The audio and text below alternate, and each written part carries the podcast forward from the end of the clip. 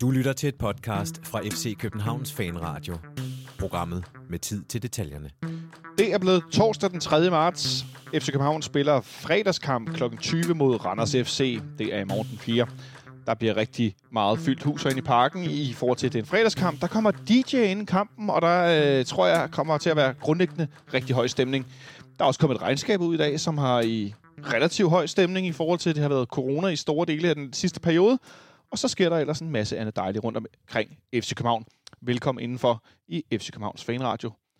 I den forbindelse skal jeg huske at lytte dig, eller huske dig lytter på, at du som altid kan støtte vores projekt på øh, tier.dk, hvis du har lyst til det. Og hvis du vil vide mere om, hvordan det foregår, kan du tjekke kbhfanradio.dk. Der har vi en meget skrabet lille hjemmeside, der er lidt forklaringer og nogle links til udsendelser osv. Ellers kan du lytte til os på SoundCloud, på Spotify, på iTunes Music, og hvor du ellers øh, lytter til, du, til din podcast henne. Øh, jeg er i dagens anledning rykket op på 5. sal i parken. Der er det sådan, at FC København har stillet et lokale til rådighed for de øh, FC Københavnske fanmedier. Det er Absalons Radio, det er Copenhagen Sundays, det er Kvartibolt, og så er det FC Københavns Fanradio. Øh, normalt sidder vi i fanklubben, men de skulle holde et møde, så øh, vi øh, rykkede herop efter, at øh, David fra Copenhagen Sundays har optaget podcast, der vil så også lavet noget video. Og nu sidder jeg så inde med to gæster, som skal gøre os klogere på lidt af hvert.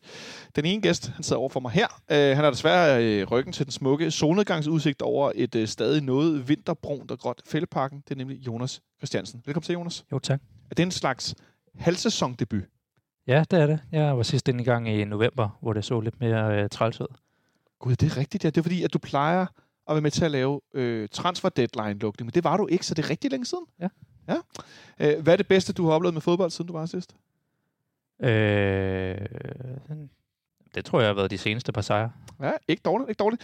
Dagens anden gæst, det er også en halvsæsondebut. Det er en, øh, også en gammel kending, øh, Alexander Elverlund, der sidder nede for bordet. Velkommen til, Alexander. Tak skal du have. Du får lidt sol i ansigtet. Ja, jeg kan se lidt blå himmel. Det er sådan halvdelen af det ukrainske flag, og den anden halvdel kan jeg heldigvis ikke se sådan farvemæssigt. Fair nok.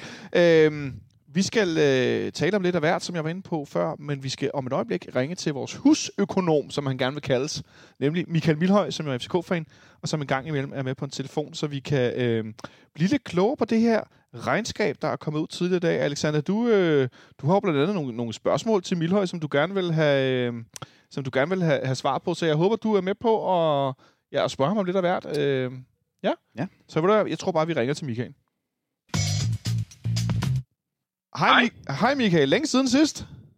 Ja, det er længe siden. Hvad hedder det? Vi har dig selvfølgelig med, fordi vi skal tale om regnskabet herinde, der er kommet ud i dag, som er, en, et, er det et årsregnskab, er det rigtigt? Det er et årsregnskab, ja, for ja. 2021. For 2021. Det er jo længe siden, vi har haft dig med, Michael. Jeg har set, du har brugt enormt meget tid på Twitter på, øh, med at skrive om corona og smittetal og sådan noget, som jo er stændet heldigvis ret meget af nu. Hvad, øh, hvad går du så bruger din tid på? Ja, men jeg synes, jeg har været fra den ene ulykkelige begivenhed til den anden, så den her russiske invasion af Ukraine og de vestlige sanktioner, det fylder meget i, i min verden. Øh, men ellers er jeg jo bare glad for, at Superligaen er kommet i gang igen, og vi har fået nogle, nogle sejre, så det, det er jeg glad for. Åh, ej, men ved du hvad, lad os bruge noget, noget tid på FC København, i stedet for at tale om, øh, om, om det der forfærdelige, der foregår i, i Ukraine. Øh, og som, som nævnt, så øh, er det jo kvæg af din, øh, din titel som selvbestaltet husøkonom i, øh, i fanradioen, at, øh, at jeg har ringet til dig, fordi at man har udsendt øh, det, som FC København, eller Pange Sport Entertainment, kalder et tilfredsstillende resultat. At, øh, synes du også, det er tilfredsstillende? Ja, jeg synes, det er meget tilfredsstillende, som jeg lige læser det. Altså, det er klart, at der er jo tale om en økonomi, der i 2021 var presset, øh, ikke mindst i starten af året, at de restriktioner, der var. Øh, og jeg tror måske, nu er der jo helt åbent, ikke? så man glemmer, hvor, hvor mange restriktioner der egentlig var i begyndelsen af, 2021, og det har selvfølgelig påvirket øh, parkens økonomi i, i høj grad. Både i forhold til LaLandia selvfølgelig, der har været lukket ned, og så også, at der ikke har kunne komme tilskuere i, i parken i en periode, eller kun et begrænset antal, øh, og der ikke har kunne afholdes så mange koncerter, som der plejer at være. Øh, så man kan sige, under de forudsætninger, jamen så synes jeg, det, det er et ret godt regnskab. Ja, øh, forventningerne til 2022 er baseret på øh, efter covid og så videre, og man forventer øh, for koncernen en omsætning på 900 til 960 millioner, og et resultat før skat på 55 til 80 millioner. Øh, forventningerne er baseret på FC Københavns kvalifikation til og deltagelse i UEFA Europa League, og ikke Champions League. Øh, jeg er faktisk lidt i tvivl om, det er en nedjustering af forventningerne sportslig en opjustering, eller om det er bare en sidestilling af, Jonas han sidder over for mig og laver sådan et, et, et, flat fladt tegn med hånden. Øh, det er måske heller ikke så ufornuftigt i den nuværende situation med Danmarks koefficientpoint og så videre. Øh, men hvad, hvad siger du til, til tallene i, i regnskabet, Michael? Er der noget bestemt, vi skal holde for øje? Øh, altså, det, det man jo kunne se i regnskabet, det er, at der er nogle ting, der, der trækker op. Ikke? Altså, hvis det nu ikke havde været for de hjælpepakker, som der kom i kølvandet på corona, så havde økonomien i, i virksomheden jo set øh, markant øh, ringere ud. Øh, regnskabet blev også hjulpet af, at vi med den her etablering af det nye LaLandia jo også ser en masse feriehuse, der også får nogle penge i, i kassen. Og så har vi jo også et positivt bidrag fra de spillersalg, som vi har, har haft. Og det er jo ligesom med til at holde økonomien oven vande. Øh, og, og man kan så sige, at man skal nok også se nogle af de spillersalg, som vi lavede i løbet af 2021 i, i det lys. Nemlig at, at økonomien selvfølgelig var lidt presset på grund af, af corona. Øh, men det er jo en, en virksomhed, som egentlig er, er sund, og så kan man sige, hvad der kommer til at ske i 22. Øh, nu er der jo meget også på et strategisk plan, der, der skal ske, men ellers så er jo al, alle forventninger om, hvad der kommer til at ske i 22, jo baseret på, at vi har et normalt samfund, hvor man ikke behøver at lukke øh, landet ned igen, hvor man godt kan afholde koncerter, og hvor at de sportslige resultater også er så tilfredsstillende, at vi kan komme ud i, i Europa og tjene nogle penge der i et gruppespil. Har du, Alexander, du har noteret noget ned. Du er skarpere på økonomi end mig. Ja, så skarper jeg ikke. Hej Michael, det er Alexander her. Hej Alexander. Hej. Øh, jamen, jeg, jeg kiggede også på det her regnskab, og jeg er jo heller ikke øh, ekspert overhovedet. Øh, men det, jeg blev mærke i, det var, at vi, vi lå med en omsætning på 1,2 milliarder, øh, knap og nap. Øh, og så kiggede jeg sådan de foregående år, og der kan man sige, så har der været to corona-år, som man ikke skal kigge på. Men før det, der lå øh, omsætningen på sådan noget mellem 7 og 800 millioner øh, per regnskabsår. Og øh, når jeg kigger, så har vi solgt sommerhus for 100 millioner, tror jeg, 105 millioner. Og så er der nogle spillersalg og så videre, men jeg synes stadig, der mangler en måske 200 millioner eller et eller andet. Jeg ikke rigtig kan forklare, hvorfor omsætningen lige pludselig er blevet så høj, og det var mere, om du kunne gøre os klogere på det. Altså, det må jeg indrømme, at det var også noget, det der, der undrede mig, og jeg vil have med glæde gerne have fortalt i mere detaljer, hvorfor det egentlig var. Øhm, så det er jeg faktisk lidt selv i, i tvivl om. Jeg ved godt, det er et enormt dårligt podcast. øhm, det ved vi ikke, men nu skal I høre. ja, præcis. Øhm, så jeg tror også, der er nogle af de her ekstraordinære faktorer, der sådan set tæller op i den her omsætning. Og det er jo også derfor, at du kan se i, øhm, i hvad hedder det, i, øhm, i forventninger til 2022, at den skal falde tilbage til noget mere, øh, mere normalt. Øhm, fordi der er nogle særlige poster og nogle øh, værdiregulering, der trækker op i, i årets øh, resultater, øh, som man i hvert fald lige skal holde sig for øje. Så, så nogle af tallene ser lidt bedre ud, end de realiteten er. Og det er jo så også det, der reflekterer sig i, øh, i hvad hedder det, i, i forventningerne til, til det år, vi er i gang med. Okay, og så bare lige et andet spørgsmål kort omkring øh, gælden. Fordi sådan som jeg læser det, så er gælden nedbragt. Øh, ikke betragteligt, men øh, sådan 100 200 millioner-agtigt. Øh, men så læser jeg samtidig, at man skifter med til nogle renteswaps osv., så, videre, så har man optaget ny mm. realkreditlån på 145 millioner. Øh, kan du forklare, hvad er ideen i, at man nedbringer gælden, men så samtidig optager ny gæld? Er det noget skatteteknisk, eller hvad, hvad er vi ude i der? Altså, de skriver jo ikke specifikt, hvad, hvad, hvad årsagen, øh, årsagen er, men det man jo kunne forestille sig, det er, at man har udnyttet, at nogle af de her renter har været ret lave, og derfor man har kunne omlægge øh, et, et lån med en lidt højere rente til et lån, men godt nok længere løbetid, men, men så givetvis også til en lavere rente, sådan så at, at ydelsen på, på lånet er blevet mindre. Det er det, jeg tror, der er, der er sket. Mm. Altså lidt ligesom hvis man har en bolig, øh, er der jo mange, der har udnyttet de lave renter til at få en, en lavere øh, rente på det boliglån, man har. Det, det er det, jeg tror, der, der er sket, uden de sådan lige specifikt specificere det i nærmere detaljer i det, jeg har nået at læse. Okay. Og så er der rent strategisk, der, det er slet ikke sikkert, du kan svare på det, men der står, at omsætningen, der 70 procent kommer fra LaLandia. Altså vi snakker 858 millioner, og så ved jeg godt, at så er der nogle feriehus på 100 millioner osv. Når vi har en omsætning, der er så høj fra LaLandia, og et overskud, som også er pænt højt, øh, hvorfor tænker man overhovedet på at sælge den øh, hvad skal man sige, guldgruppe, man ligesom sidder på, der kan understøtte fodboldklubben i svære tider? Altså det, som man overvejer at sælge, det er jo alt, der hedder ejendom. Øh, fordi lige nu er parken jo den situation, at vi både er en driftsvirksomhed, men sådan set også en ejendomsvirksomhed.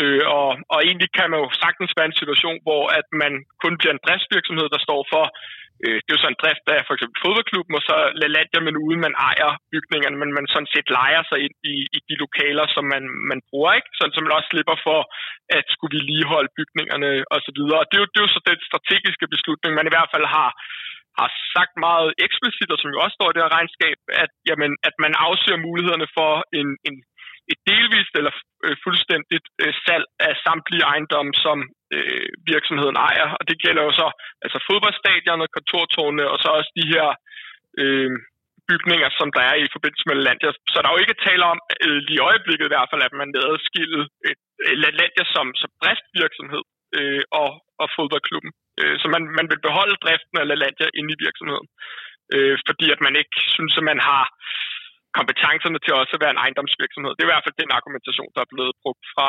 bestyrelsen og aktionærernes side. Det er i hvert fald også, hvad jeg hørte på FCK Insight, at den Agerholm fortæller om. Det her med at have kompetencer til at gøre noget bestemt.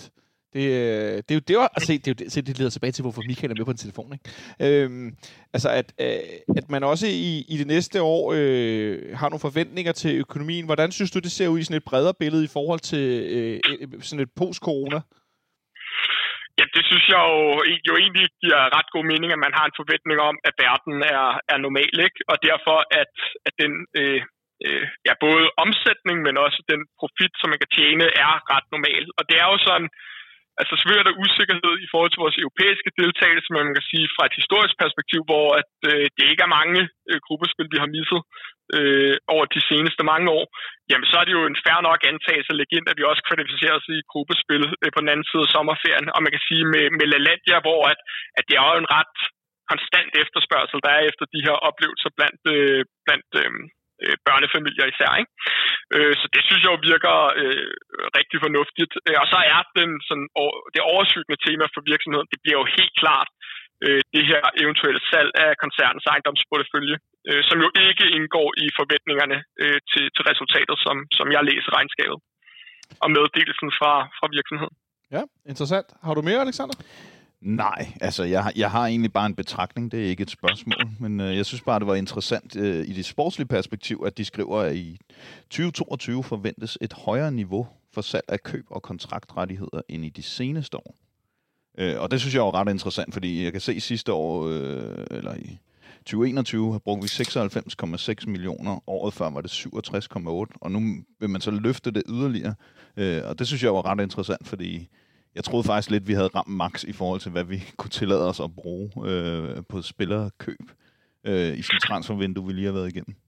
Og det mener du alligevel efter den travleste 10 dage i FC Københavns historie? Ja, man kan jo sige, at det transfervindue er jo så også med i det her regnskabsår, som kommer nu, altså 2022, så det kan jo sagtens være, det er derfor, man vælger at sige, vi skal jo også have noget til sommer, og derfor regner vi med, at det bliver dyrere end i 21. Ikke? Men, men jeg synes bare, det var en interessant øh, et perspektiv på det sportslige.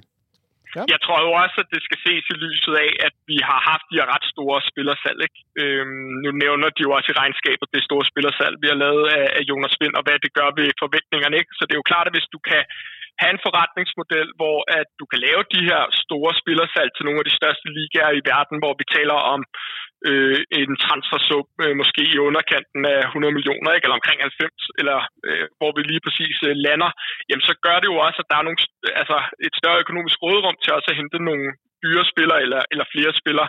Og dertil skal man jo så også lægge den her strategiske beslutning, man øh, øh, træffer nogle år siden i forhold til at satse mere på talentudviklingen, fordi at, at købe de her talenter billigt, eller tidligt, det er jo relativt billigt, og hvis de så slår igennem, så kan du sælge dem til en forholdsvis øh, høj pris, og dermed få en, en ret høj avance. Ikke? Så det er jo helt klart også en del af, af den nye strategi, der er for fodboldklubben, øh, i forhold til at også være sådan en, en, en sælgende klub, og dermed løfte, hvordan hele, hele den her transferkabale i forhold til penge, delen i hvert fald kan, kan gå op. Ikke? Bare tænk på salget af, af Højlund, for eksempel.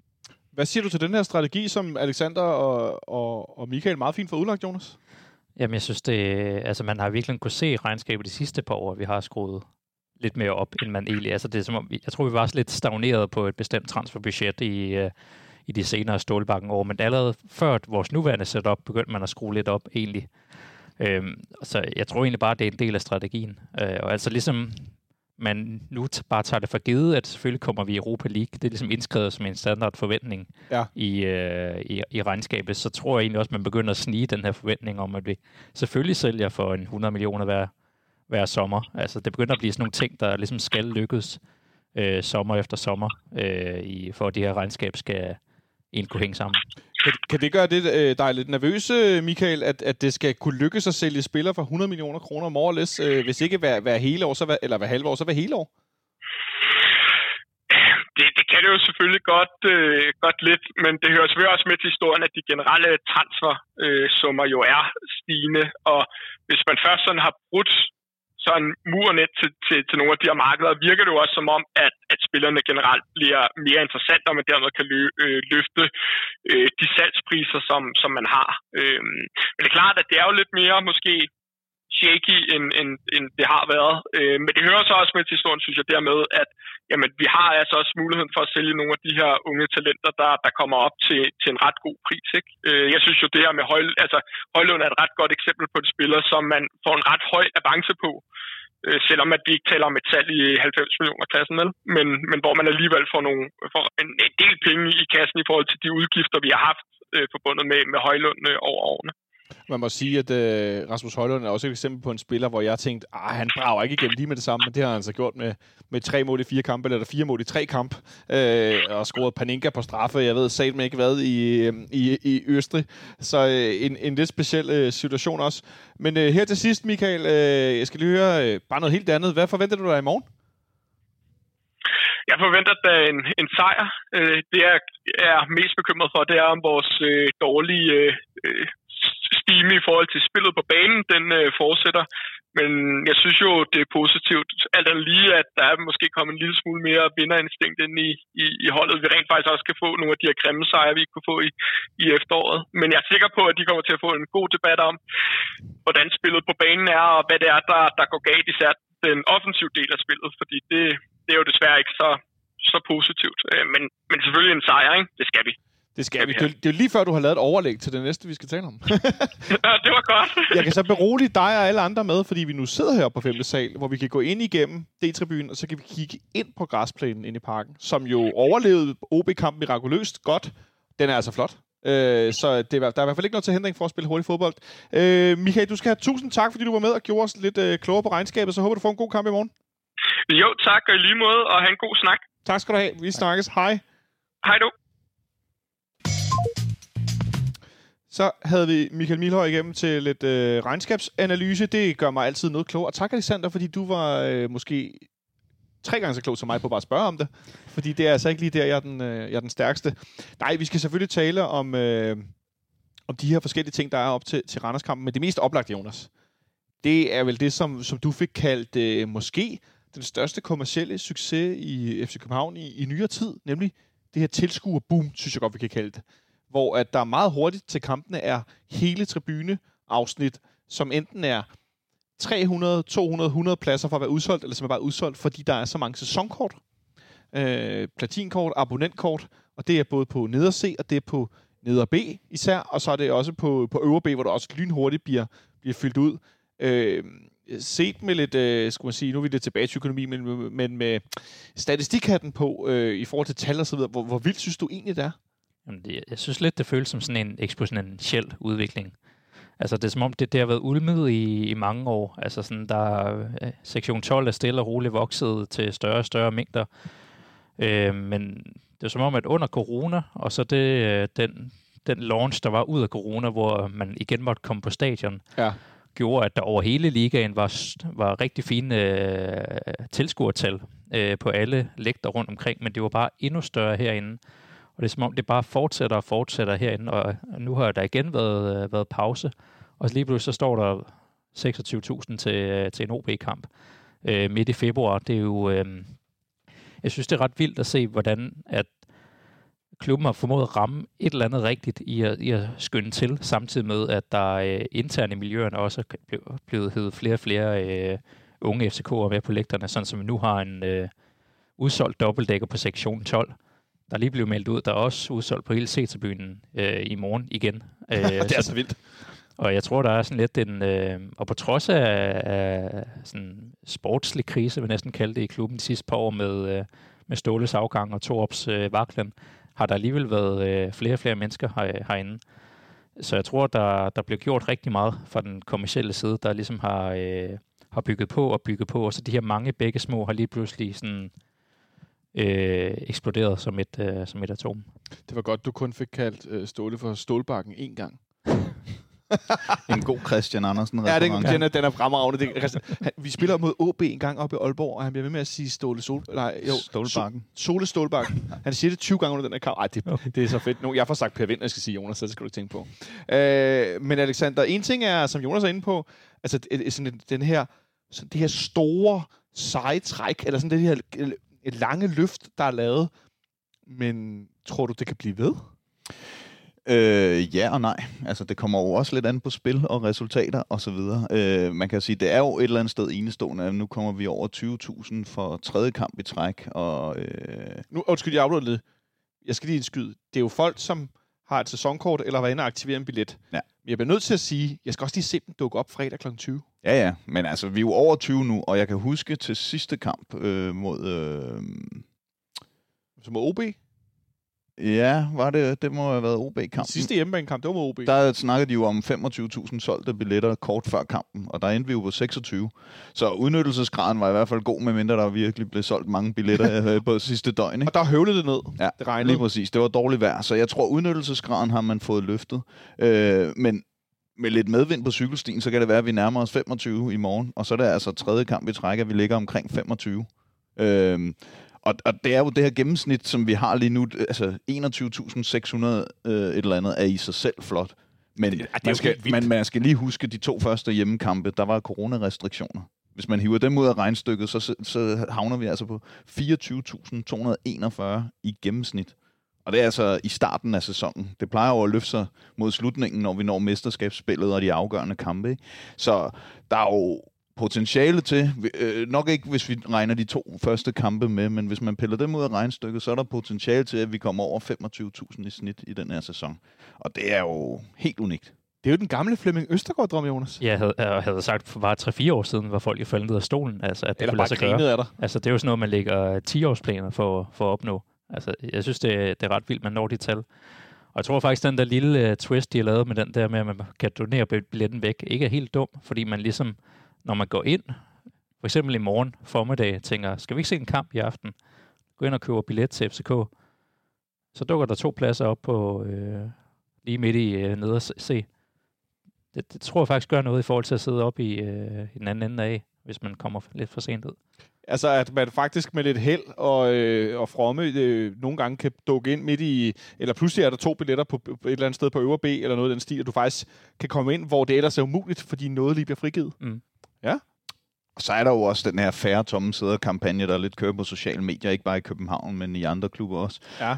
Jeg synes, folk er blevet bedre til, hvis ikke de selv kan komme afsted, så lige skrive, hey, jeg har en billet, den er gratis, eller donere en 50'er til Tifokassen, eller whatever, ja. øh, som, som også er med til at løfte det her. Og enormt godt arbejde fra, fra klubbens side, men en lille smule, øh, det, vil, det er jo ikke malurt i bæret overhovedet, men det er altså et generelt billede i hele ligaen. Nu har jeg været inde og kigge på tallene, øh, og det tror jeg måske er den her lidt fodboldsult oven på corona. Øh, nu tog jeg bare de fire klubber med flest tilskuere øh, i forhold til seneste sæson uden coronarestriktioner. Hvem er egentlig den fjerde største på det? det? Det er jeg lidt i tvivl om. Jeg kan godt regne ud, at FCK og Brøndby er de to største. AGF, men hvem er så den fjerde største? Hvem tror du, det er, Jonas? OB, har jeg lyst til at sige. OB? Bliver der Jeg tror, jeg siger OB. FC Midtjylland de sidste 4-5 sæsoner. Er det rigtigt? Ja. Imponerende. Øhm, og det er jo så også, fordi så har de vundet en mesterskab i 18 og... Nå, men det er stadig et lille stadion. Ja, ja. Men øh, jeg tror nok, jeg kan ikke helt huske, hvad de ligger på, men sådan noget 8.600 lige nu. Og jeg mener, at OB ligger lige under på sådan noget 7.900 eller sådan noget. Altså, og det, det har du så læst rigtigt. Det hedder 8, 4 og 9. Ja. Så det er meget ret godt gået, Jamen, som sagt, jeg kiggede på tallene her kan, i går, du? så jeg, jeg kunne lige huske det. Fair nok. Men hvis man kigger på de fire øh, klubber her, og kigger på, hvad skal man sige, øh, sidste sæson uden coronarestriktioner, så øh, er der nogle procenter på, hvor meget vi er stedet øh, hver især på de fire klubber. Hvem, hvem tror I egentlig er stedet mest, og hvem tror I er stedet mindst? I Fra sidste sæson. Nej, ikke fra sidste. Fra sidste øh, ikke øh, corona-ramte sæson, det vil sige 18-19 sæsonen. Er de fire største? Mm. Det tror jeg, vi er. Vi er dem, der er højdespringer. Ja, jeg tror, vi er dem, der er sted mest. Så siger jeg AGF. Det er AGF. Er det det? Vi er stedet øh, 25 procent. Mere end 4.000 i gennemsnit. Vi lå på sådan noget 17.000 et eller andet, og nu ligger vi på 21.000. Øh, Brøndby knap 20 procent. De er stedet med 3.000 i snit. FCM 15 procent. De er stedet cirka 1.000 tilskuere i snit. Og så AGF 28,5 procent. De har 2.500 flere tilskuere. Og det er egentlig meget pænt, eftersom det jo ikke har været en lige så god sæson i år, som det faktisk har været de sidste par år. Øh, Så på den måde kan man sige, at fodboldsulten i Aarhus er lige så stor som i København. Så det er en kombination af, at de var rigtig gode i nogle år. Øh, noget bronzemedalje, hvordan var det nu? Øh, det kan jeg ikke huske. Sorry. Men i hvert fald, de spillede rigtig godt. Også herinde, stod også herinde i, på et tidspunkt. Øh, og hvor tilskuerne ikke må være der. Og så er det som om, at altså, fodboldsulten i Aarhus er også bare akkumuleret, som den er her.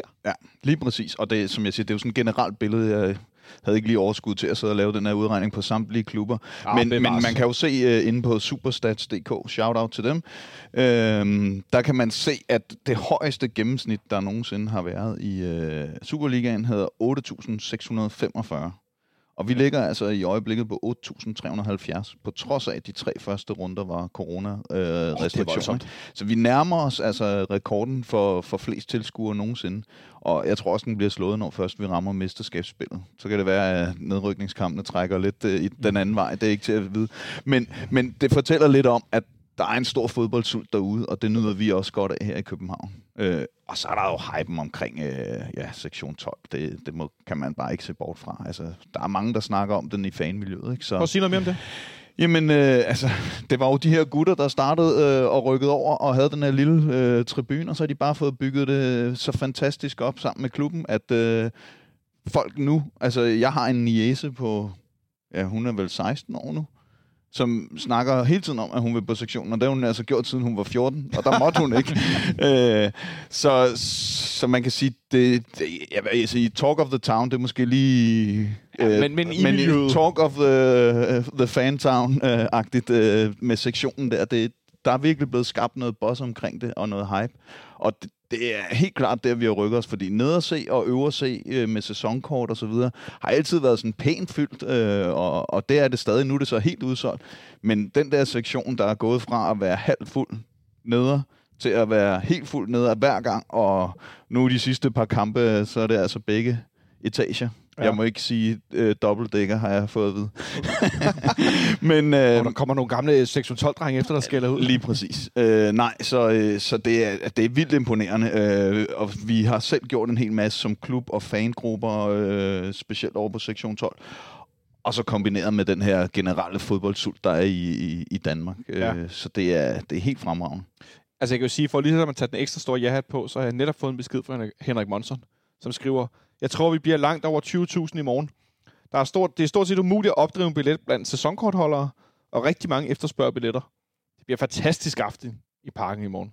Og det er der, hvor vi så måske kan ramme 25.000 for tredje kamp i træk. Tænk, hvis vi kan gøre det fredag aften, Jonas. Er det vildt? Mod Randers. Mod Randers. Jeg har lige set, vi har lige stået og kigget ud, der er mig, mens Alexander var på vej ind på cykel, og så, at de er at sætte øh, mixerpult op og lys nede i hjørnet mellem B og C-tribunen. Pelle Peter kommer ind og er DJ før kampen. Øh, altså klokken 20.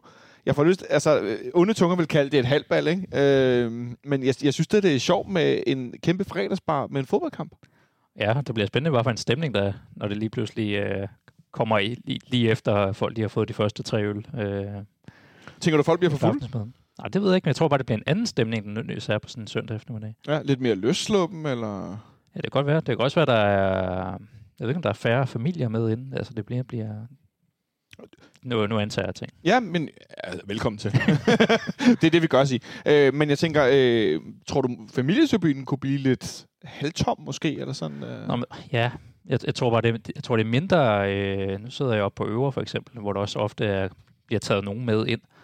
Øhm, og der, der tror, kunne jeg forestille mig, at det er måske mere en ven, man tager med, end, end det er Sønneke. Ah, på fredag aften. Ja. Ja, okay. Det kunne ja, klokken forestille 20 mig. er meget sent, altså i hvert fald hvis ungerne er små. Ikke? Ja, det må de lære at blive længere op. Det er jo en slags uh, juleaften, var lige at sige. Nå, men det var lidt om rundt om, uh, rundt om kampen. Vi skal jo selvfølgelig også kigge nærmere på, hvad der skal foregå uh, inde på banen, men først en lille smule uden for banen. Thanks for tuning in to FC Copenhagen Fan Radio. You're listening to Atiba Hutchinson. Fordi at vi står med det, som jeg har tilladt mig at kalde efter din fine udlægning, Jonas, et luksusproblem eller et problem. At vi har så mange kampdygtige spillere på så højt niveau, at nogle af de unge, der spillede efteråret, den ene er blevet skadet af Harkon Haraldsson, så han er heller ikke i, i PF, PF'en til at være i truppen eller starte inden, fordi han er simpelthen skadet. Øh, men nogle af de andre unge er, er glidet lidt helt væk igen øh, af gode årsager. Og så har vi to spillere, der er kommet til. Øh, Kalamoko og Amo, som simpelthen ikke engang har fået debut endnu. De har simpelthen ikke været på banen. Og det er jo voldsomt, at den ene er hentet op i, i Stockholm for, hvad skal vi sige, 3, nej ikke 3, 4-5 millioner euro. Det kan vi vel godt tillade os at sige, uden at vide den nøjagtige pris. Og har det simpelthen ikke engang fået så meget som et indhop til sidst i en kamp. For eksempel på hjemmebane med OB, hvor man er foran 2-0. Det synes jeg jo er øh, øh, bemærkelsesværdigt. Øh, vi har set Isak Bergman Johansson være nede og spille U19 øh, for at altså få spilletid og holde kampform, fordi vi på den centrale midtbane har Lukas Lea, Jens Dage, Rasmus Falk, som bare er, er spilleklar. Øh, jeg har da måske lige faktisk glemt en. Det må I hjælpe mig. Øh, men jeg mener bare, der er så mange spillere, som er til rådighed. Synes du så, Jonas, er det et problem, eller er det et luksusproblem? Mm, mit bud vil være, at det er et luksusproblem, men det, jeg synes, det er, det er sjovt, eller sjovt, det, det er finurligt, at vi har, øh, hvis vi tæller de spillere, du nævner sammen, har vel været en 70, 80, 90 millioner kroner i ren transfersum, transfer øh, sum, som sidder udenfor, og som man, øh, man venter godt med. Altså, jeg synes, man normalt plejer at se, hvis man har et eller andet dyrt indkøb, uanset hvad for en forfatning det ser så får de lige fem minutter til sidst for lige at, at mærke græsset og lige øh, hilse på. Men øh, det, der er vi ikke åbenbart. Nu har de lige for øh, 10 minutter siden lagt et klip ud med Amu, og i forhold til hans situation, så lige måske fortælle toppen af spørgsmål rundt omkring. Ja. Og han nævner sådan, at øh, når han skal lige falde til. Han har været i, øh, på ferie i Nigeria siden december, og skal, ah. skal lige hjem og i, i form igen, og han synes, at han, han kæmper lige lidt med det, men nu er han ved at være der, Ja. siger han. Øh, så han siger, at han har meget fokus på at ja, træne formen op og studere holdet og, og lære omgivelserne at kende. Så det, jeg tror, det var sådan en øh, sådan prep på, okay, vi, vi er ved at være der, men skal ikke forvente, at han, øh, han starter ind øh, i morgen.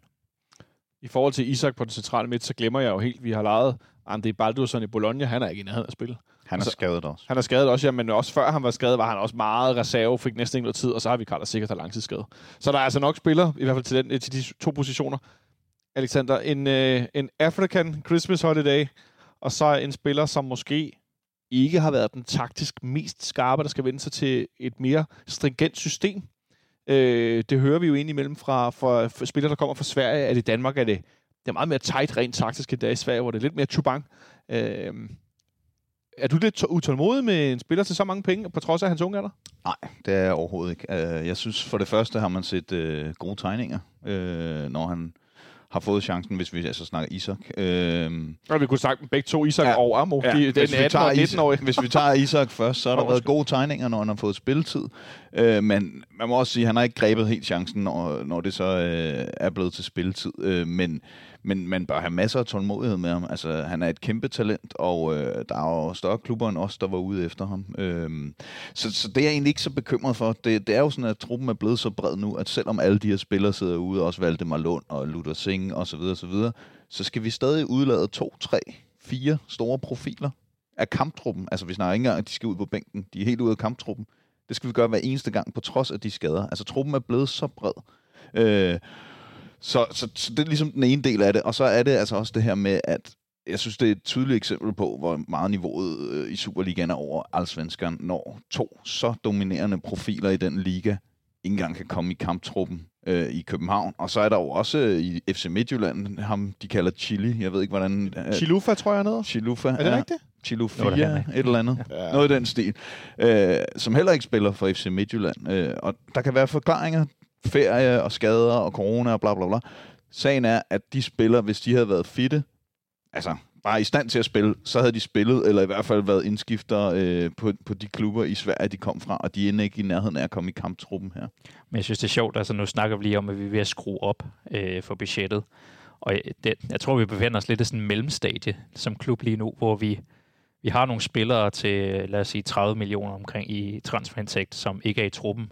Det er jo en kæmpe historie. Altså, det er jo en af de dyreste spillere nogensinde, vi har købt. Er ikke i truppen, eller spiller på 19 eller vi har to af dem faktisk. Men omvendt så er de kun 18-19 år, så det giver god mening. De, skal lige, de kommer fra en mindre liga, de skal lige træne sig ind. Vi tror på dem. Det kan være, at de først slår igennem om halvanden år, men derfor kan det stadigvæk være en rigtig god case. Så jeg tror, det der egentlig mangler, det er, at vi køber sådan en Andreas Skov Olsen type til 60 millioner, der ligesom kan tage toppen af. Det er profilen.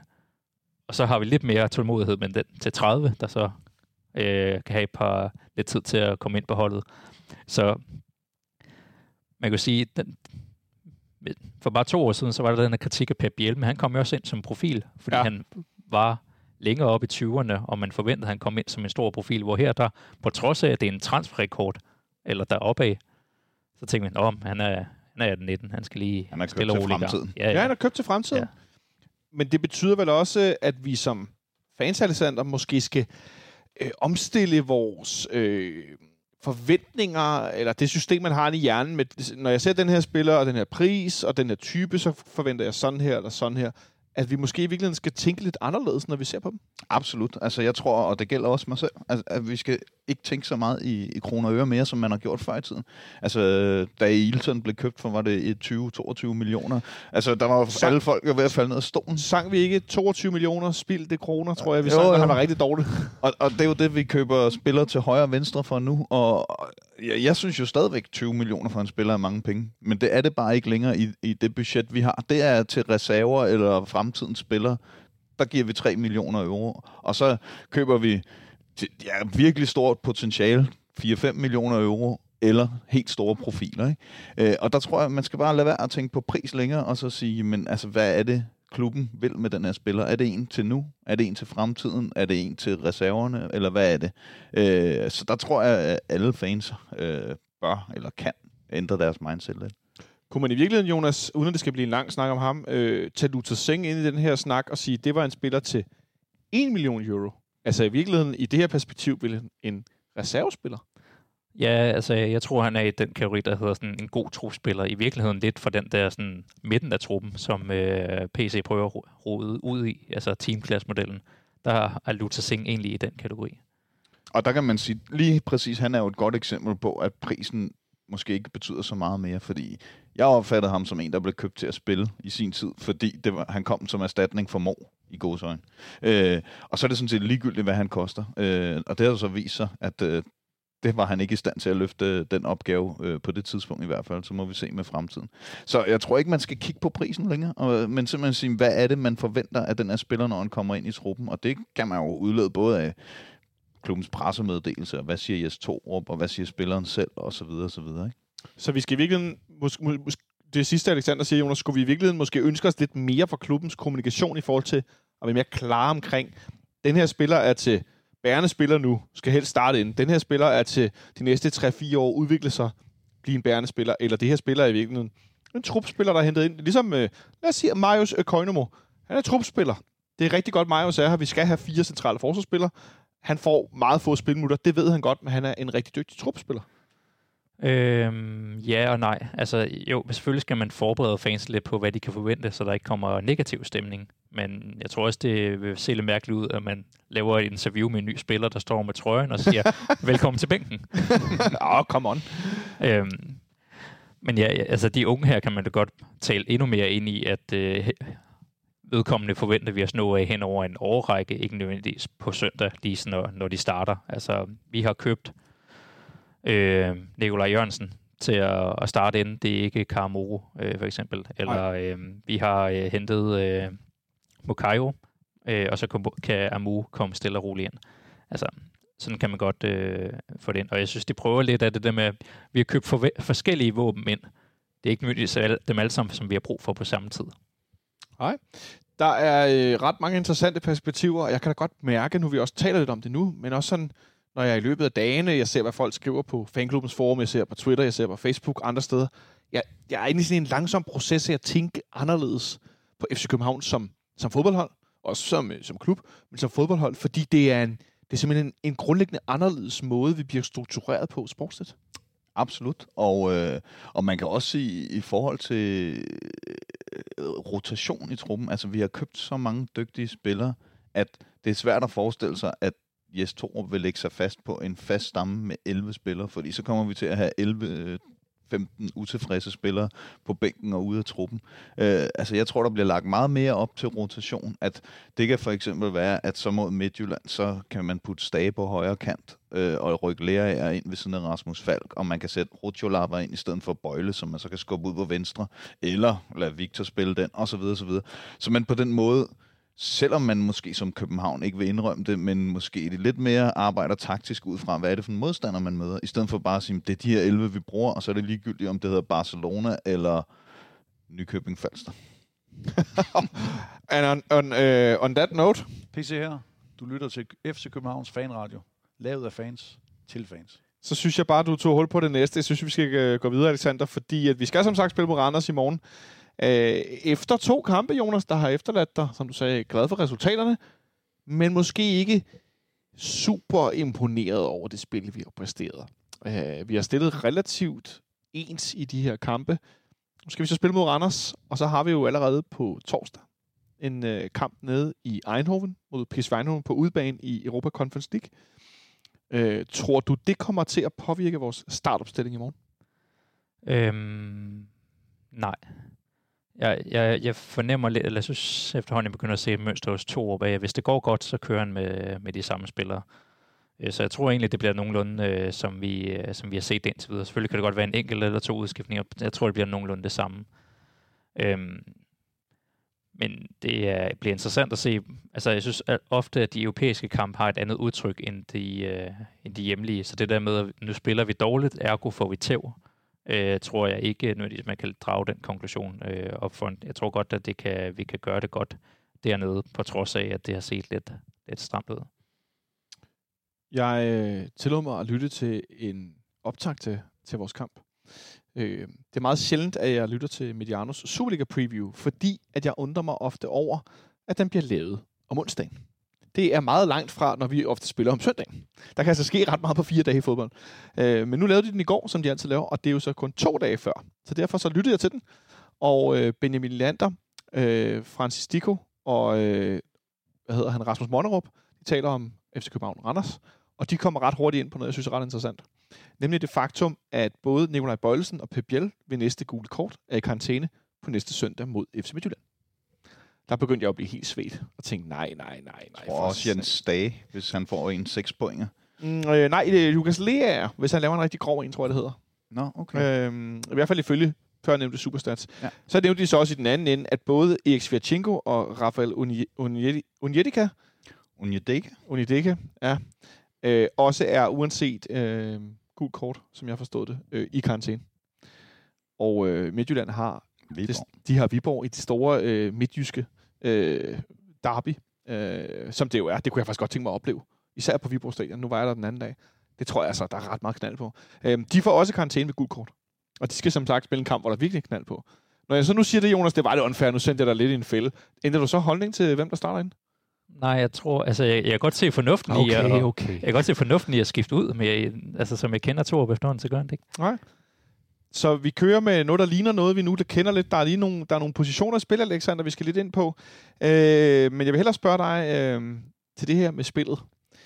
Vi er lidt endt i en situation nu, som måske peger lidt ind i den rotationssnak, du lige var øh, startet på. Nemlig, at vi afgiver en del initiativ i kampene. Vi øh, ender med, mod OB med at have ret lav boldbesiddelsesprocent. Vi gør det også i anden halvleg i Viborg. I første halvleg har vi noget mere. Øh, nogen kalder det kujonfodbold. Øh, altså nærmest Drillo-fodbold. Det bliver meget defensivt. Øh, måske for defensivt. Men for mig der er det mest underlige, at PC han siger, at vi skal dominere, og vi skal gå ud og være spilstyrende. Og så spiller vi sådan her. Skal jeg være mere tålmodig i forhold til de nye spillere, der kommer ind, og taktisk koncept? Ja, det tror jeg. Øh, altså, vi vil jo alle sammen gerne underholde og så videre, men lad os være ærlige og sige, som FC København-fans, at vi jo ikke blevet forkælet med super underholdende fodbold gennem de sidste 20 år. Ikke? Vi har jo haft de her enkelstående sæsoner, hvor det hele har peaked i 16-17 og i 10-11 og 6-7 og så videre. Men ellers, altså, så har det jo været meget kontrolleret fodbold. Ikke vildt mange chancer imod, øh, og ikke særlig mange skabt, og så får vi afgjort den på den individuelle kvalitet. Og hvis det bare var det, vi kunne snakke om nu, vi har spillet grimt, øh, men vundet. Problemet for mig er jo ikke, øh, at vi ikke spiller underholdende eller flot fodbold. Det er, at den der manglende kontrol i kampene bekymrer mig rigtig meget. Øh, og så kan man sige, at vi giver stadig ikke særlig mange chancer væk. I den optag, du netop lige snakkede om i Mediano, der er Benjamin Lander jo inde på i starten, at vi har givet nul store chancer væk. Øh, I to kampe? I to kampe. Og, og, og der kan man sige, det er jo noget med 0,20 på XG øh, og så videre.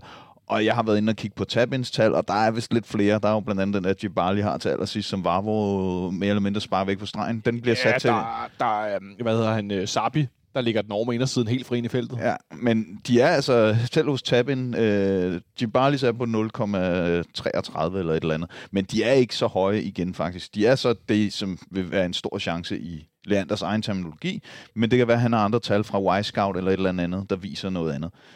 Men min holdning er, at vi har selvfølgelig givet chancer væk, men jeg føler heller ikke, at modstanderne har været i chancer mod os. De har domineret rigtig meget, de har spillet meget rundt om vores felt og hældt bolde ind og haft dødbolde osv. osv. Men altså, jeg vil skyde på, Grabata har haft mellem to og fire redninger i hver af de to kampe eller sådan noget. Ikke? Øhm, det tænker jeg, man kan ikke forvente meget mindre øh, altså i antal redninger øh, uanset hvor godt kørende vi er. Altså, man kommer altid til at give noget væk, øh, og det, det gør vi også specielt nu, når vores midtbane ikke rigtig beskytter forsvaret. Men en ting er at give noget væk. En ting er, at vi har en målmand, der ser ud som han er skarper, end han gjorde, var i efteråret. Det er i hvert fald min personlige oplevelse. Han virker mere øh, sådan tilstedeværende på en eller anden måde. Virker ja, skarp. Men så er der den anden ende, Jonas. Det er vel egentlig det, som, når vi taler om at afgive initiativ, fordi at en ting er, at vi kan forsvare os. Det har vi jo set jeg vil sige on and off i 20 år efterhånden, øh, i forskellige variationer med forskellige trænere, forskellige systemer, forskellige typer forsvarsspillere. Men angrebsspillet, Jonas, hvad er det, som du oplever det, der mangler? Øhm, jeg tror, vi skal, øh, vi skal huske, at vi er i nogle ret kolde vintermåneder lige nu, for det her, det, det her det skete faktisk også sidste år, ja. øh, da vi startede ud øh, i foråret. Og jeg tror, det er noget, som trænerteamet tager en mente, at når man starter foråret op i Superligaen, så er der øhm, forskellige kvaliteter af baner rundt omkring.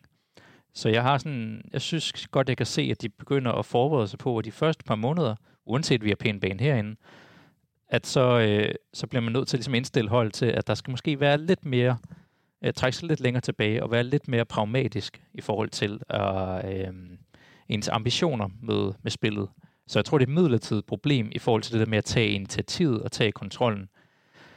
Øhm, og jeg håber, optimisten i mig håber, at det er bevidst, det der med at sige, okay, I kan prøve at komme ud og sætte gang i spillet. Føler I ikke, føler I ikke at I er i kontrol? Føler I ikke øh, komfortable i sådan, som kampen udvikler sig? Så har I muligheden for at trække længere tilbage. Det synes jeg var det, der også skete mod Viborg. Det er ikke sikkert, det er særlig kønt.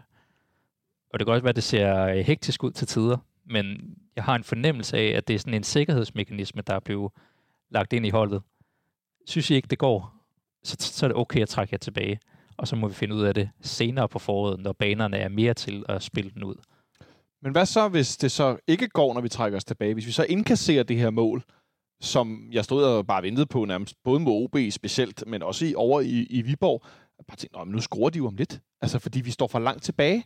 De får for mange indlæg, de får for mange hjørnespark. Øh, jo, det kan godt være, at vi parerer dem, men hvad så, når vi ikke gør det? Kan vi så finde ud af at bevæge os frem igen? Ja, altså vi har jo det problem, vi har en ny værkæde. Vi har Vafro nede øh, i forsvaret, og har jo også en, øh, en svag Ankersen ved siden af. Så har vi en øh, ny mistbanekonstellation, hvor Jens Dage er blevet omskolet tilbage til at være central. ja. Og så har vi så shufflet lidt med frontangriberen, øh, Nikolaj Jørgensen i den første, og Babacar i den anden, som begge to også lige skal finde deres, øh, deres fodstep. Så jeg synes, der er noget omkring... Øh, tingene hænger jo sammen i fodbold. Der er noget omkring forsvaret, der lige skal finde hinanden i forhold til, hvor er kæderne egentlig henne. hvis øh, Ankersen har problemer, så bliver forsvaret trukket fra hinanden. Og med også, hvis Victor har en, har en svag kamp, Ja. bliver forsvaret også trukket ud af, af plads. Så er der nogen omkring det beskyttende rum foran dem. Altså hvis Jens Dage og Lea har pustet frem, eller Falk også lige skal tilbage, så er der måske ikke den samme beskyttelse. Og endelig så sidder presset ikke helt. Jeg synes især, at Babacar manglede noget i presspillet øh, mod Viborg sidst. Så lige pludselig så begynder de der usikkerheder, hvis der er noget i hver kæde, at øh, trække holdet lidt fra hinanden. Jonas er lidt inde på det her med, at vi har skiftet centerangriber øh, i begge kampene. Jeg synes, det der, det der gik igen ved dem begge to, var, at de, mens de var på banen, når de startede ind, så meget isoleret ud. Og det gjorde, at de så tunge ud, fordi både Nikolaj Jørgensen og, og Kuma Babakar er nogle store drenge. Da jeg kom til Viborg sammen med mine øh, tre gode venner, og vi skulle gå rundt om stadion, så kom FCK-spillerne ud for det her hotel. Det ligger lige i forlængelse af byggeri ved Viborg Stadion. Og så gik de meget morsomt, så gik de i træningstøj rundt om hjørnet ind i en bus og kørte om på den anden side af stadion og gik ind på stadion. Det var sådan lidt komisk, øh, men der kom de gående i, i de her træningssæt, og øh, de ser ud på forskellige størrelser. Amu, han var lige præcis lige så lille som en havnæse, og så gik Babacar lige ved siden af Nikolaj Jørgensen. Og det er nogle store drenge. Det er ikke så meget højpres, øh, løb og så videre, men når man så bliver isoleret inde på midten, Alexander, så bliver man, ser det måske endnu mere åndssvagt ud, og så bliver man til Babacar i Viborg måske endnu mere frustreret over, at man skal løbe meget isoleret i noget pres, der ikke giver noget. Lige præcis, og man kan sige, for begges vedkommende, de jo startede ind i hver deres kamp, og gjort det relativt dårligt begge to, øh, men blevet skiftet ind i hver sin kamp og gjort det relativt godt begge to. Så, så man kan sige, når modstanderne så er kørt trætte, så kommer deres øh, spil mere til, til at bære frugt end i starten af kampene, når vores spil ikke rigtig fungerer. Fordi altså sådan en som Rooney, ser jo også meget isoleret ud på banen, synes jeg. Altså, han er meget alene i sine aktioner, og det, de lykkes så heller ikke oven i hatten, men altså, der, han har ikke rigtig det der... Jeg ved godt, mange snakker om, at ham og Ankersen er ved at finde ind i et eller andet Ankersen, Robert Skov-agtigt. Det synes jeg overhovedet ikke. Øh, og det er fordi, at jeg ikke synes, at Ankersen han er god nok på bolden og, og træffer øh, forkerte beslutninger. Altså, det er meget... Ankersen løber frem, får bolden, og så orienterer han sig tilbage eller til siden. Øh, jeg kan ikke huske, hvornår han sidst har taget en udfordring. Han tager stadig løbende uden bold, men det der med, når han kommer løbende med bolden ved fødderne fuldt smadret, lige snart der var en spiller 30 meter længere frem, der stiller sig i den løbebane, han havde forestillet sig, så stopper han op og spiller den til siden eller baglæns. Øh, og det tror jeg ikke gavner Rooney, og der kunne jeg godt se, når Kevin Dick starter inde i morgen, som jeg tror, han Bum, gør så fik vi den på. så, så håber jeg, at det bliver bedre, øh, fordi jeg synes, Dix er bedre på bolden. Jeg tror bare, jeg for min helt egen retning siger, jeg synes, Kevin Dix er en bedre højrebakke end Peter Ankersen. Ja. Altså helt... Peter Ankersen har haft en periode i FC København, hvor han var fremragende. Altså virkelig, virkelig god. Det er bare ikke lige nu. Det er det simpelthen ikke. Øh, I hvert fald ikke for mit vedkommende. Øh, men nu fik vi nævnt, Rooney har set isoleret ud. Centerangriberen har set isoleret ud. Mukayo var meget på bolden i, i Viborg i nogle perioder. Øh, jeg venter bare lidt på, at han nærmest får indstillet sit sigtekorn, og så får han altså lagt den op i hjørnet nogle gange, i det lange øh, hjørne. Håber jeg da på, Jonas. Øh, men han ser også ud, som om han er lidt isoleret. Victor Christians slås måske lidt med det selv. Øh, men der er heller ikke, det, det, det virker i hvert fald ikke endnu, som om at de rigtig har fundet hinanden. Nej, altså, det kommer jo kun, øh, man, man spiller de her kampe sammen, man igen skal have genskabt nogle relationer. Nu er der været skiftet lidt ud, der er, nogle, der er noget fyldt, der er blevet fjernet fra truppen, og der er der kommet nogle nye til, øh, folk ind. Så jeg, jeg tror, der er noget, der lige skal køre. Jeg, jeg, jeg, jeg, jeg er en af optimisterne, der, der hæfter mig mere med resultaterne, at man efter vintermåned kommer ud og vinder to kampe, og får det moralske boost af, at man Ja. rent faktisk kommer foran Midtjylland, og de kæmper lidt med det, og vi ikke står her og fem point bagud, som vi plejer.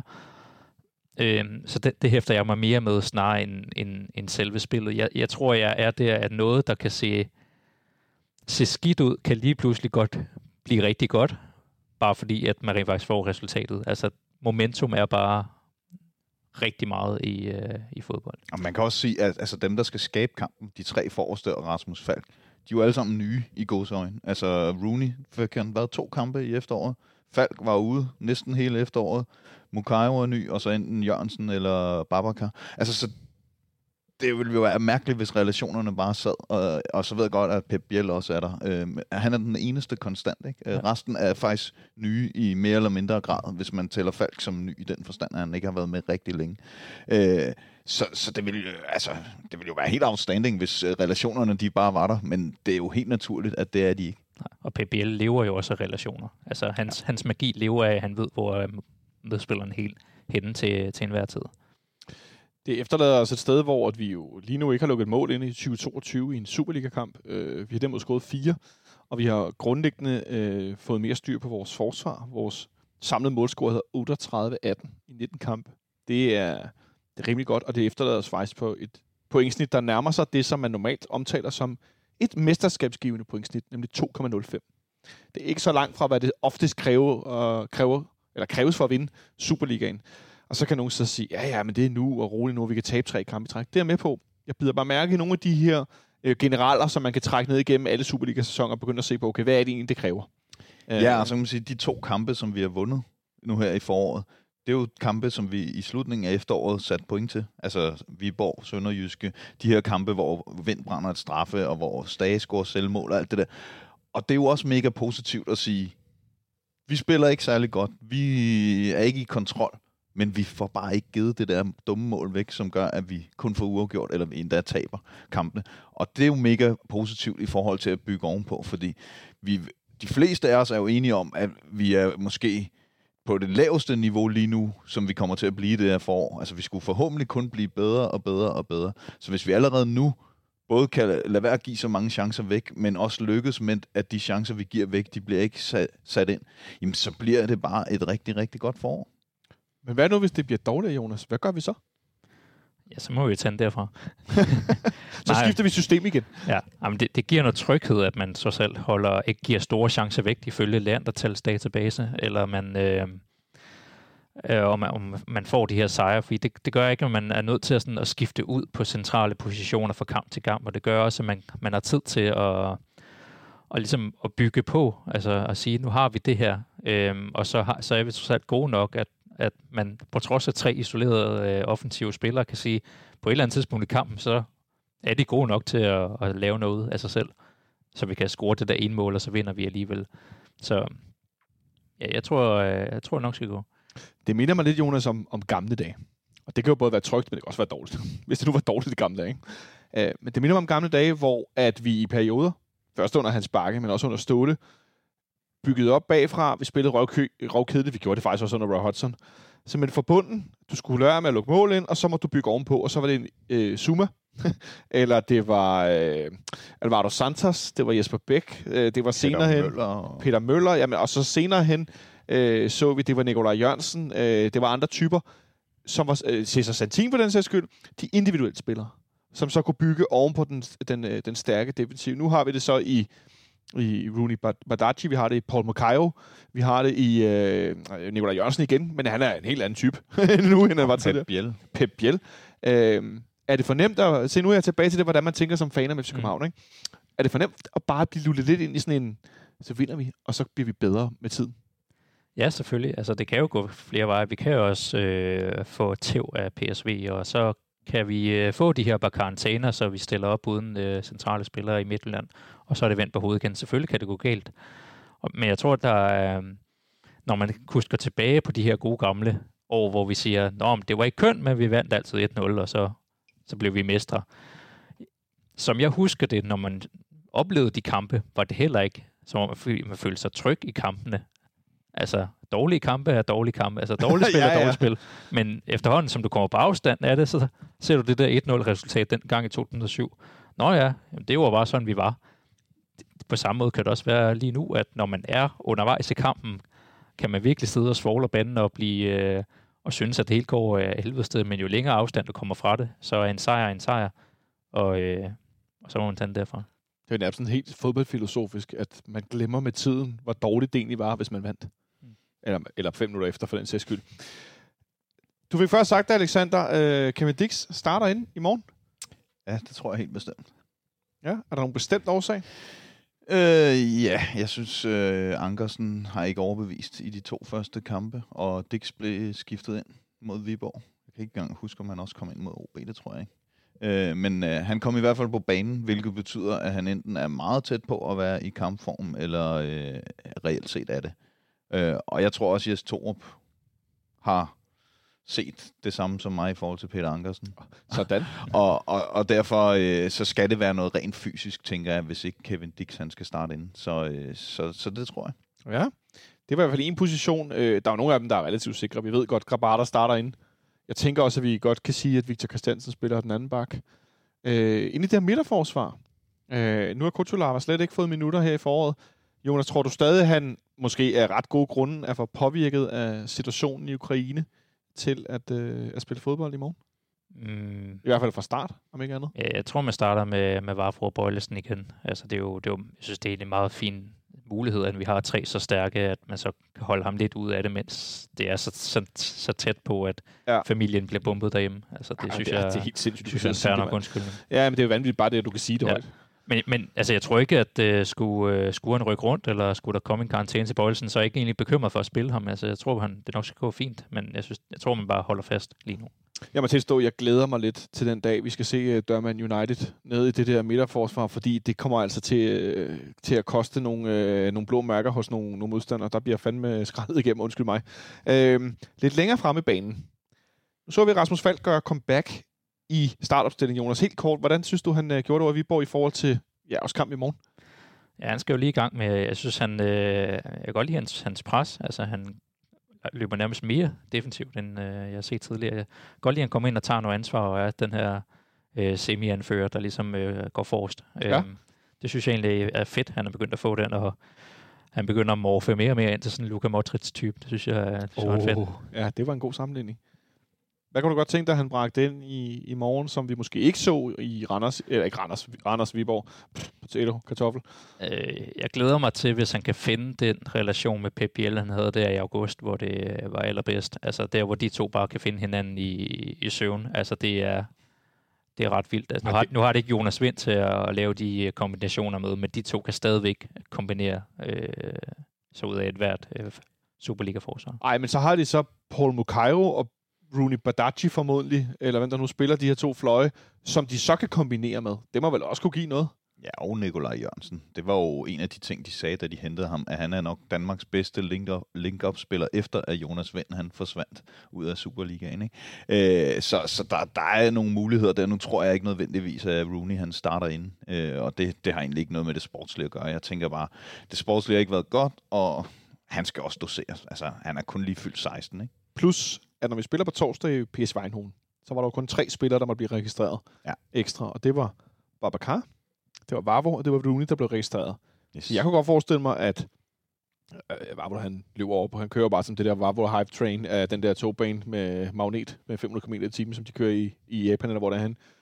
Men de to andre kunne jeg godt forestille mig ikke startede ind i morgen. Og så, fordi de skal spille fra start på torsdag. ja. Er, det, er det for nemt?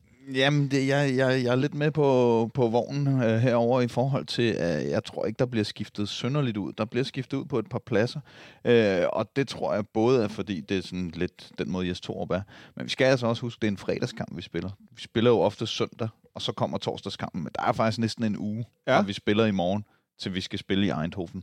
Øh, så, så rent fysisk tror jeg ikke, der er nogen problemer i at bruge de samme, som han gerne vil bruge i Eindhoven, hvis det endelig er. Jeg tror bare, at nogle spillere øh, bliver skiftet ud, fordi de er måske ikke helt er der.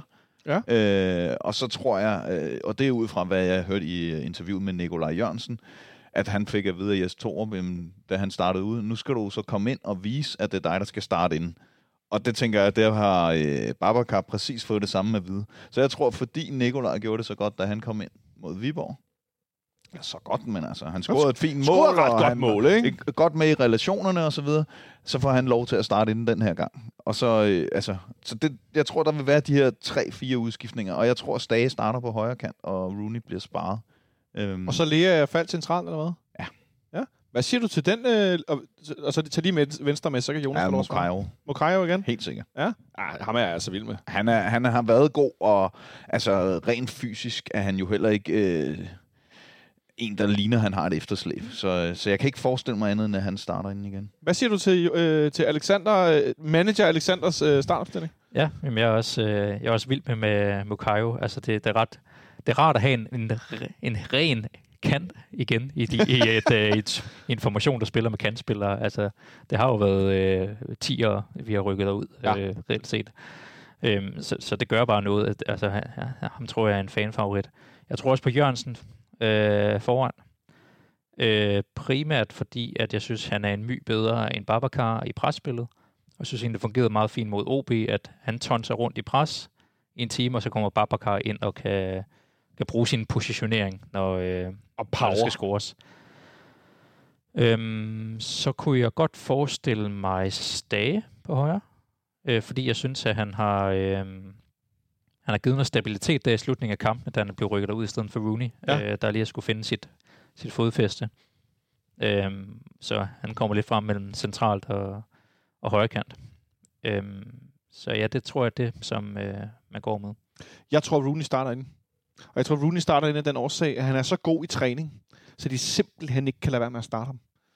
At øh, ja, han har ikke set super god ud i kampen. Han så lidt bedre ud i Viborg, nede for Inderbyen med sol i øjnene, end han gjorde mod OB. Det vil jeg sige. Øhm, men som du var inde på til, Alexander, han har heller ikke fået meget hjælp af sin erfarne højreback bagved sig. Og så har der været en central midtbane, der i begge kampe har slåsset med lidt forskellige udfordringer. Øh, det blev noget bedre, da Falk kom ind og lejede. Det der Luka Modric, Jonas, det kunne jeg godt lide. Det har du ikke sagt før.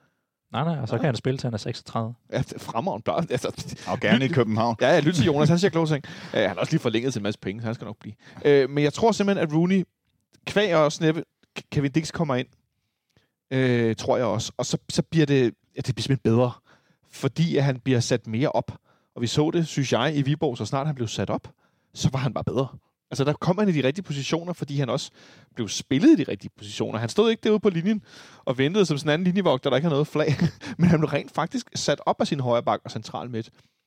20.000 mennesker, plus minus, plus forhåbentlig. Fredag aften, lyset, tænd, lyset tænder Rooney Badaji herinde. Tror du, man vil holde ham ud? Det tror jeg. Ja. Øh, og jeg tror ikke, det er på grund af hans præstationer i de to foregående kampe, som jeg sagde før. Jeg tror, det handler om at få doseret den her unge knægt, øh, og så sige, jamen altså, så kan Stage jo køre øh, Randers' øh, hvad hedder det, venstre bak, skråstreg venstre kant træt, og så kan Rooney komme ind og vise det, han øh, kan den sidste halve times tid. Men hvad hjælper det, hvis vi har øh, 25% boldbesiddelse de sidste 30 minutter? Så er der jo ikke noget spil til Rooney. Nej, men det har vi heller ikke, øh, fordi øh, Randers, øh, de mangler øh, både øh, Lasse Berg Jonsen og Erik Marksen, og det tror jeg, de to øh, har ligesom været grundstammen i deres efterår i forhold til sådan den der defensive stabilitet. Så har de haft en fremragende offensiv, men det hjælper dem jo ikke særlig meget, hvis vi lykkes med vores presspil, og det, det tror jeg på, vi gør bedre i morgen, end vi har gjort i de to første kampe. For det var nemlig det sidste, de ville vende. Jonas, øh, nu startede Alexander det igen. Man skulle tro, han havde læst, hvad der står på min skærm. At øh, Randers sælger deres anfører til FC Nordsjælland her i, i vintertransfervinduet. Eller han ville at skifte øh, til, til Farum og blive den her erfarne øh, anførertype. Og så mangler de i morgen med karantæne øh, Lasse Berg Jonsen, som måske er en, en af de mest undervurderede midtbanespillere i Superligaen, eller måske den mest undervurderede i sådan lidt bredere forstand. Han er øh, temmelig god. Øh, han gjorde det også rigtig fint i den ene kamp mod, øh, mod Leicester, øh, som jeg har fået set efterfølgende. Hvad tror du, det kommer til at betyde for vores midtbane, at Randers' anker derinde centralt ligger med? Jo, øhm, jeg håber på, at, at når nu, vi selv kæmper lidt med spillet, at, øh, at vi trods alt møder en modstander, der gør det samme. Altså det kan forhåbentlig udjævne lidt af de forskelle. Altså Randers har haft rigtig meget succes i, i efteråret på at, at bare have, have, i hvert fald have et godt hold, altså der spiller sammen som et godt hold.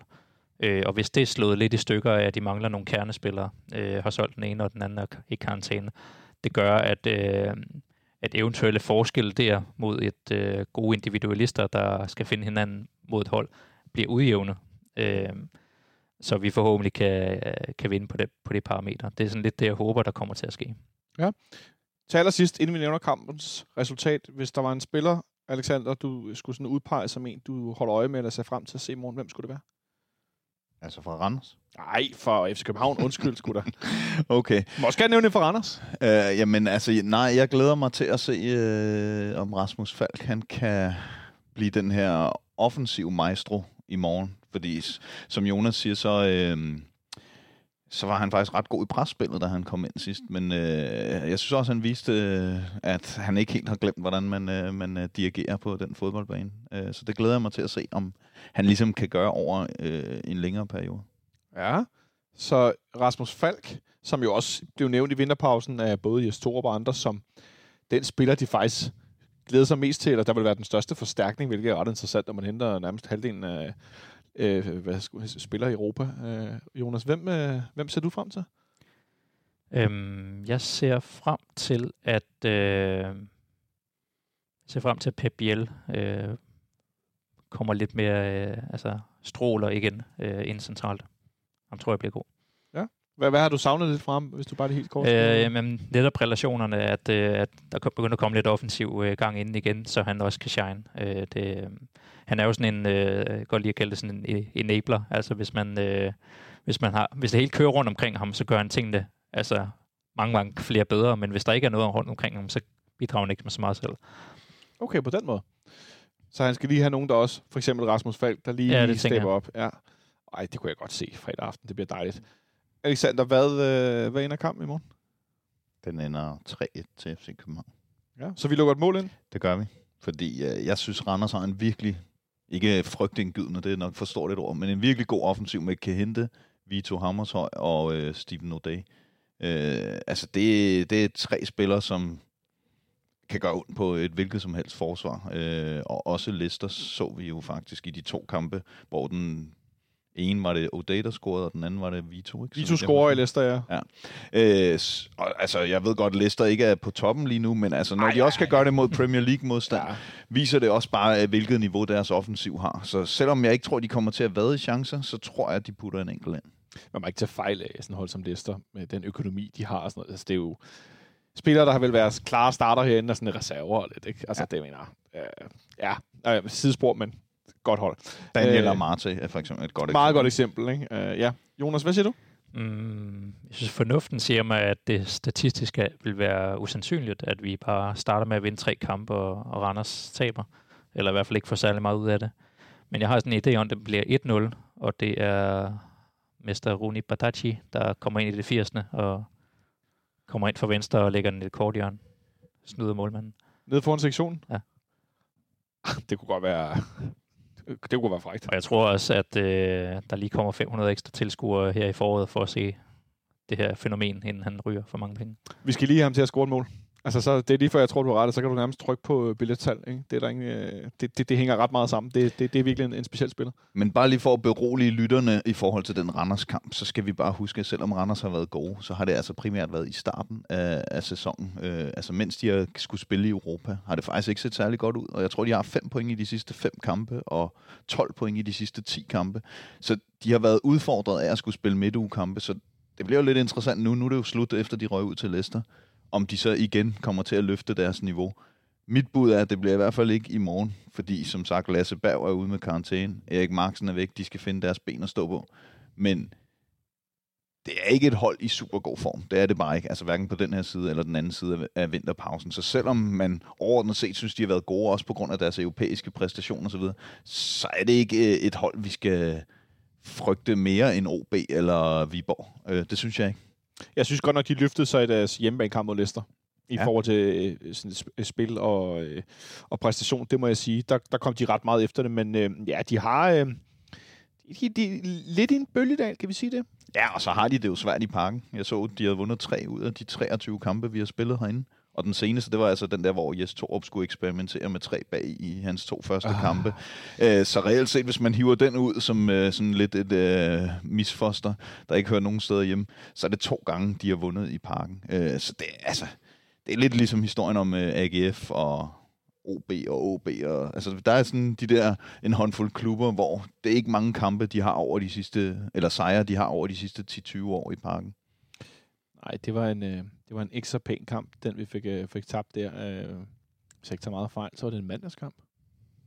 Det kan jeg ikke huske. Jeg kan bare huske, at Mikkel Kaufmann scorede. Og jeg tror, det var i november. Og jeg tror faktisk, det var min fødselsdag. Nå, ja, så kan jeg godt forstå, at du kan huske det. Så øh, hvis jeg ikke tager meget fejl, det kan godt være, at jeg blander det sammen med en anden kamp, vi tager for min fødselsdag. Det er det der forfærdelige efterår, hold nu op, mand. Øh, men i hvert fald, så tror jeg, vi vinder 3-0. Og jeg tror, at vi kommer til at se en igen lidt tilbageholdende første halvleg. Det kører måske ikke lige. Øh, men så tror jeg til gengæld, at vi kommer til at se en anden halvleg. Hvor at de får fundet hinanden i pausen, som vi jo faktisk har set en del. Både under Ståle Sobakken, men også under ES2, hvordan et pause lige kan justere de der 5-7 procent de små marginaler i sport, øh, og så lige komme lidt, tættere på hinanden, lige få rykket nogle spillere i den ene side, den anden side, eller centralt, og, sådan, og I skal lige sådan her, sådan her. Og så tror jeg, vi kører Randers. Så Jeg tror simpelthen, jeg tror simpelthen vi maser dem til sidst. Øhm, og det kan også godt være, om det er Babacar og Nikolaj Jørgensen, der starter ind, den anden, der kommer ind og bare altså power igennem. Jeg tror virkelig, vi kommer til at se den her bredde, vi har nu, som vi ikke har haft i, jeg har lyst til at sige kvalitetsmæssigt i hvad, to-tre år, øh, at den endnu en gang kommer til at, øh, at virke, og så kommer den til at henrykke de her 20-25.000 tilskuere fredag aften på Østerbro. Lyder det ikke som et meget godt teaterstykke? Jo, og lyder også øh, som en våd omgang. Ikke fra oven, men øh, ned i folks ganer. Jeg har ikke engang set vejrudsigten. Bliver det tørvejr i morgen også? Fordi så kommer der altid flere. Det tror jeg, det gør. Er det, altså, er det ikke hele ugen, der har været... Øh... Det bliver tørvejr i morgen. Det kan godt være, det ikke bliver super varmt i morgen aften. 2-4 grader, siger den. Øh, men øh, tag, tag en tyk jakke på og kom herind, og så øh, Ølene holder sig jo kolde, kan man sige. få, få lidt til ganen, og så, øh, så tror jeg, det bliver en rigtig god aften. Øh, jeg ved ikke, om der er nogen, der lige har noget, vi skal have med på faldreb, ellers så vil jeg bare sige, øh, sige tak, fordi I kom forbi øh, heroppe på, på femte sal for første gang, Jonas. Ja, der var langt op ad trapperne. Du har sgu da med elevatoren. Skal ikke, se, og det beviser bare, at I skal ikke tro på, hvad han siger. Nå, men tak til dig også, Alexander, fordi du gik forbi. Tak, og tak, fordi jeg må se i solnedgangen. Ja, nu er der næsten bælragende mørkt ude over Fælleparken. Og tak til jer, fordi I lyttede med derude. Jeg kan se, at øh, der er gang i kunststofbanen over hos øh, Skjold ude i Fælleparken. Der er altid fodbold på Østerbro. Så øh, rigtig god kamp i morgen derude. Vi lyttes ved på mandag. Ha' det godt så længe.